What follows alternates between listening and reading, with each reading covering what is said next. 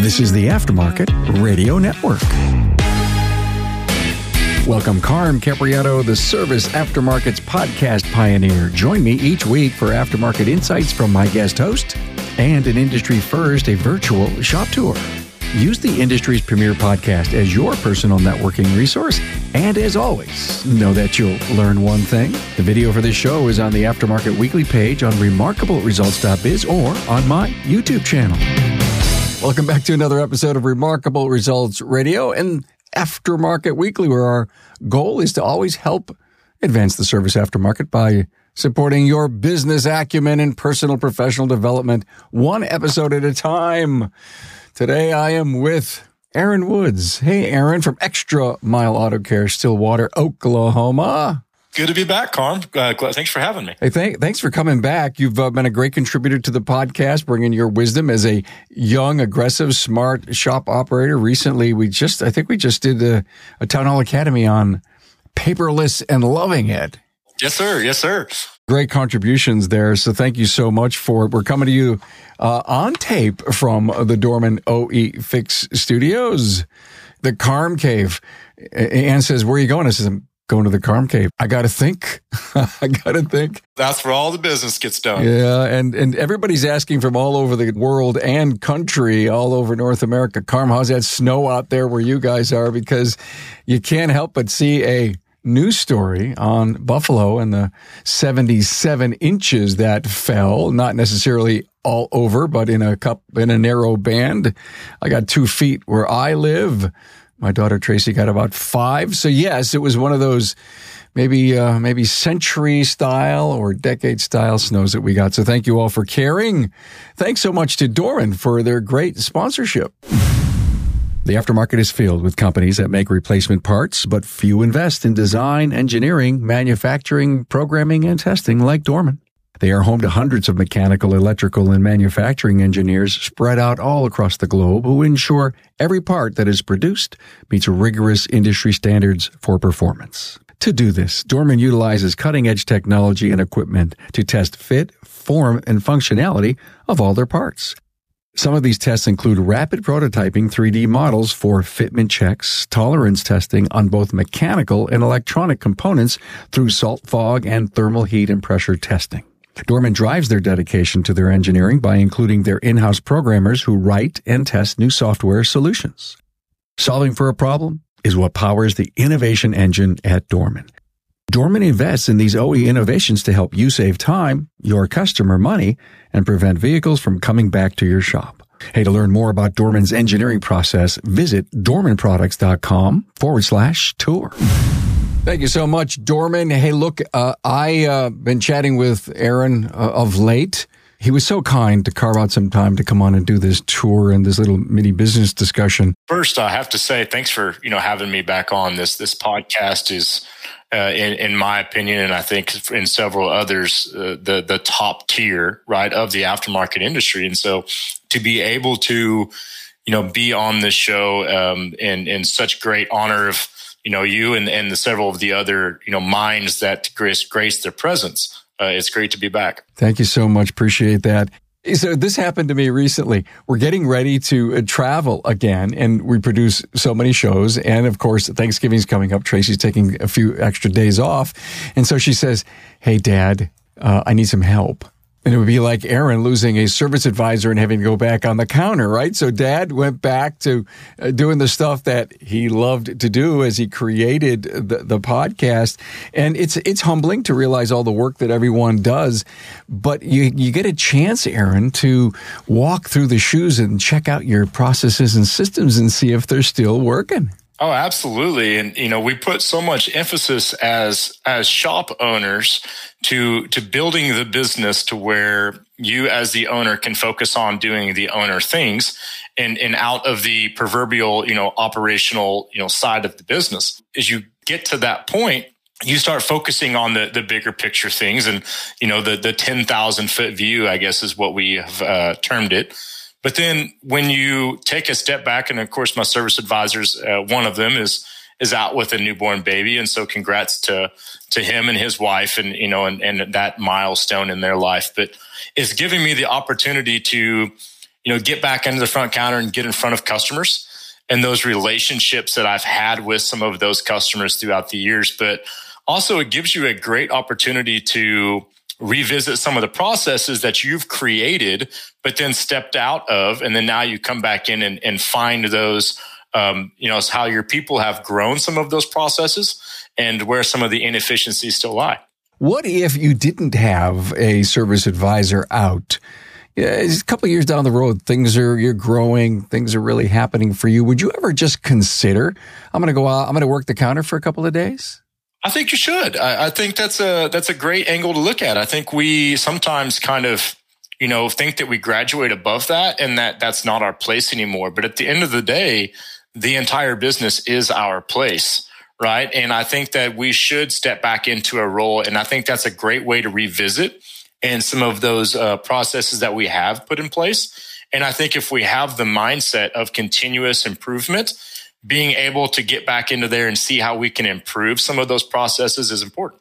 We are getting ready to do an episode on service advisor overload. It came to me because, you know, I was chatting with a bunch of coaches about this and they say, Oh my God, now do this and do the, and order the parts and do the estimate and, and, and do the DVI and present it to the customer. And oh, by the way, we need to contact the people that shopped with us last week and we need to contact the decline work and on and on and on. And I was given a list for this upcoming show as to how many areas of responsibility that the service advisor has. And it's going to be a great episode. I think one checked in reality. We practice a lot, um, and we talk a lot about in our system is the term picking up pennies. As a service advisor, it is so incredibly important for you to be a great time manager because there's so many of these small things that like I was up at the front counter today and, you know, one of my advisors was on hold with like an extended warranty company. And we talked about, well, instead of being on hold, could we just get an email address and shoot off an email and move on to the next task? So I think one of the, the biggest things that we need to work on at the service counter is our efficiency with our time management. And we call it picking up pennies our jobs at, at our counter continue to evolve. As you say, the extended warranty, if you will, disruptor wildcard that exists. And how are we going to lead and manage and ensure our money? That's a time factor. In your case, you may have say, boy, we, we just never figured out how we're going to deal with it, manage it, control it. And you may have to stop and put another line on your processes and say, this is what happens when you know, I've been back on the counter for about a week and a half now as he's out with his baby. And it's, it's really been a great refresher to come back and to see that side of the business and to be able to, again, I call it the operational level, like the, the boots on the floor, right? And how important it is to be able to understand that side of the business, even though it may not be my day to day job any longer, but it's still part of the overall structure of the company. Well, I encourage everyone to keep their ear to the ground for our our, our Town Hall Academy episode on uh, piling on the, the, service advisor. So, Aaron, thank you for sharing. You know, getting back on that counter and uh, getting kicked upside the head, uh, maybe just a little bit. Oh, maybe these are my rules; they're not working. Hmm, okay. right, right. so thanks for coming back after the baby. Now I have to go and reinvent reinvent our counter. so cool. Hey, look at let's get a chance to see your great business out in Stillwater, Oklahoma. Extra Mile Auto Care. We actually took over the shop in, in 2020, and and uh, maybe I can email you a picture of what it looked like. But we completely restored the front of the building none of that brick was there before. We actually had to remove what was in front of that brick to, to expose it, which I thought was awesome. That's a really, it looks like stainless steel. That's nice. Got that uh, stuck up there. Customers love it with that convenient pickup and drop off. And uh, we actually built this lobby about a year ago. This wasn't here either because um, this was just a wide open shop with the front door. So I think we finished construction on this about a year ago. Very nice. Love the uh, the homage to your team. Now that those pictures that were up on the wall is is that all the techs and service advisors? I see your yes. your picture was up there too. Okay. I do need to add my office manager Tawny to that. I want everyone to carefully look where it says free drinks, help yourself. It's something that I talk about on this show a lot. Uh, there's, there's this, people sometimes say, I'd like, can I buy a, a water? Can I buy a Pepsi or something like that? So thank you for doing that. I think that's an, that's an important thing. Well, and I think people are naturally not inclined to even open that if they don't know if it's free. This is something that we put together to uh, just make a personalized visit for each customer to have their names on that board. I love that. I love that. Announcing who's coming inside today. Yeah. This is our training area. Again, we we just built that office, and so this side is you're stepping out into the shop. But this is uh, the area where the the service advisors and the technicians perform their training, and then we do our Monday morning uh, staff meetings. What's your square footage? Total building is about 7,000. Uh, and then the office is about 350 square foot. So the rest is the shop. That's Mr. Kane. He's one of our apprentices there. Cool. Uh, four bays? Uh, there's actually about six bays total. We have uh, five lifts and then a four post and then uh, some of the center uh, way as well. It's actually a pull through shop. So there's a door in the back as well. That's Mr. Devon. Mr. Devon, what's the tenure of, of your techs? How long they been there? Uh, average, probably about three years. But again, you have to keep in mind we've only been in business about four. So, and, and you've been in this location about one year. Uh, we've been in this location since May of 22 or May of 2020. I'm sorry. Let me ask a question. Are you doing uh, fleet work for FedEx? Uh, we are, and so I was, I was actually going to address that. You're going to see a lot of FedEx shops uh, trucks in the shop right now, and a lot of that is because we're we're getting a lot of their services done before Thanksgiving, because uh, that's from Thanksgiving to Christmas is really their their busy time. So it's going to seem like we're a FedEx shop, but it's really just this you know last week of us trying to get their trucks taken care of. So my question is, do you have to wait for your money? Uh, no, um, we actually because they use ARI, they pay within probably two days. Uh, now, ARI takes a little bit of a percentage, but it's not much more than credit card processing. I love the organization with these shelves as to your suppliers. Do your part suppliers drop the parts off at any special place? So this shelf right here is after the parts have been received. And I know it's kind of hard to see in this video, but these little uh, these little tags that are on the front there, they're actually magnetic. And then we write the repair order number on them. And then that's where the technician comes over and grabs their parts as they reference their, their repair order number and then their parts correspond with that. So this is where the technicians grab their parts. And I tried to zoom in to get like the, you could see the repair order writing. And then these two shelves right here on the top of these shelves, the right hand side is the arrivals and it says arrivals on it. And then this left side where those quarts of fluid is, is the returns the returns go there and the arrivals go here. So the parts vendor can come and drop off the parts with the corresponding shelf on the arrivals on the right side.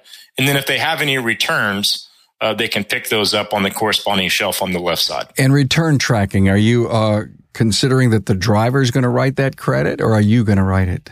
We process and follow that through our shop management system. And so once it's in the refund pending area is when they get picked up. And then we're actually able to stay on top of that. If we don't see a credit within a couple of days, we follow up.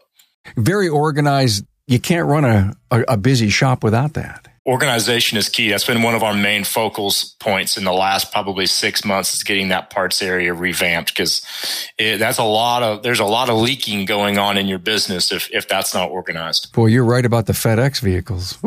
yeah, they're everywhere. Yeah, we uh, like I said, we're we're working on trying to get all of those taken care of and back to them before Thanksgiving because that's kind of when their busy season starts. Are you selling a lot of tires? I mean, I see, of course, the uh, the alignment equipment. We actually are currently subletting our tires. Um, we just got that alignment rack in May, and then we're going to be getting a tire rack within the next couple of months. And when you say subletting, are you just telling the customer to go to a, a different place to get tires? Uh, we are not. We actually uh, we we don't ever like to send any of our customers anywhere else. Like they're our customers. And so what we do is we have a relationship with the tire shop that's about a block and a half away. And we uh, purchase those tires, and then we take that customer's vehicle down there for them, get those tires installed, and then bring it back. So we recommend um, and and you know purchase tires just just as if it would be here, except the vehicle's going to the uh, tire shop for those at this time. Would you ever consider just selling the tire yourself? Oh, absolutely. Uh, as soon as we get the tire machine to come in here in about two months, uh, we will be doing those. We just got the alignment rack in May, and then we've got the tire machine mountain balancer coming in the next couple of months. How many parking spots on the property? Uh, zero. So that's uh, one of the things that we have to work on. We're in the downtown area of Stillwater, so we actually do not have a parking lot at all. We have to utilize public parking. So there are certain designated areas uh, that we do utilize, but in terms of our own property parking, we have zero. Zero parking. So I can imagine you guys are playing chess on the street. We've had to really develop strong processes for where we park vehicles at. And Aaron, in your role right now, as you are assuming the duties of service advisor, is this your responsibility to worry about where all the cars are parked? We have areas like we have a parking lot that's about a half a block down the street that we call it the overflow lot. And then this area, real quick, I wanted to kind of talk about this. This is actually the original Stillwater, Oklahoma jail that is in the back of our shop here. So how many how many people can say they have original like a historical marker inside of their shop? This picture right here is inside of the original jail cell of Stillwater, Oklahoma. Any famous uh, incarcerated person? Not not any outlaws that I know of, uh, but you can still see the rebars on the window, and then they got the sliding door. But back to your question of uh, of the parking uh, situation, we have a, a key box, and where the key is placed in the key box is uh, where that vehicle is parked. And we only use three different designated locations. And so that each person knows where it's hung on the key box is where that vehicle is located. Got it. Okay, that's clever. You're only in here for two years. Was this retrofitted as an automotive shop? It was so. This entire building isn't wasn't the jail. At the very back, there's a little brick kind of enclosure at the back of the shop or where the bathroom is, and that was the jail portion. Uh, this was actually a Chevy dealership in the 50s, and it's pretty much been a mechanic shop ever since. So when you took it over, it was a mechanical shop. Yes, it just didn't have that office or anything in it because um, it was just a wide open space. You would walk in the front door, and it would just be an open area uh, for where the service counter was over to the side, kind of where that parts area is now. There used to be a service counter there. Are you leasing? Uh, we are currently right now. I'm, I'm still undecided on whether or not we'll be here long term, just because of you know some of the parking situation uh, and things like that. That I'm not sure whether this is going to be our our long term home. But what we were, what we came from, we were in business about a year and a half before this location, it's definitely been a, an improvement to where we were.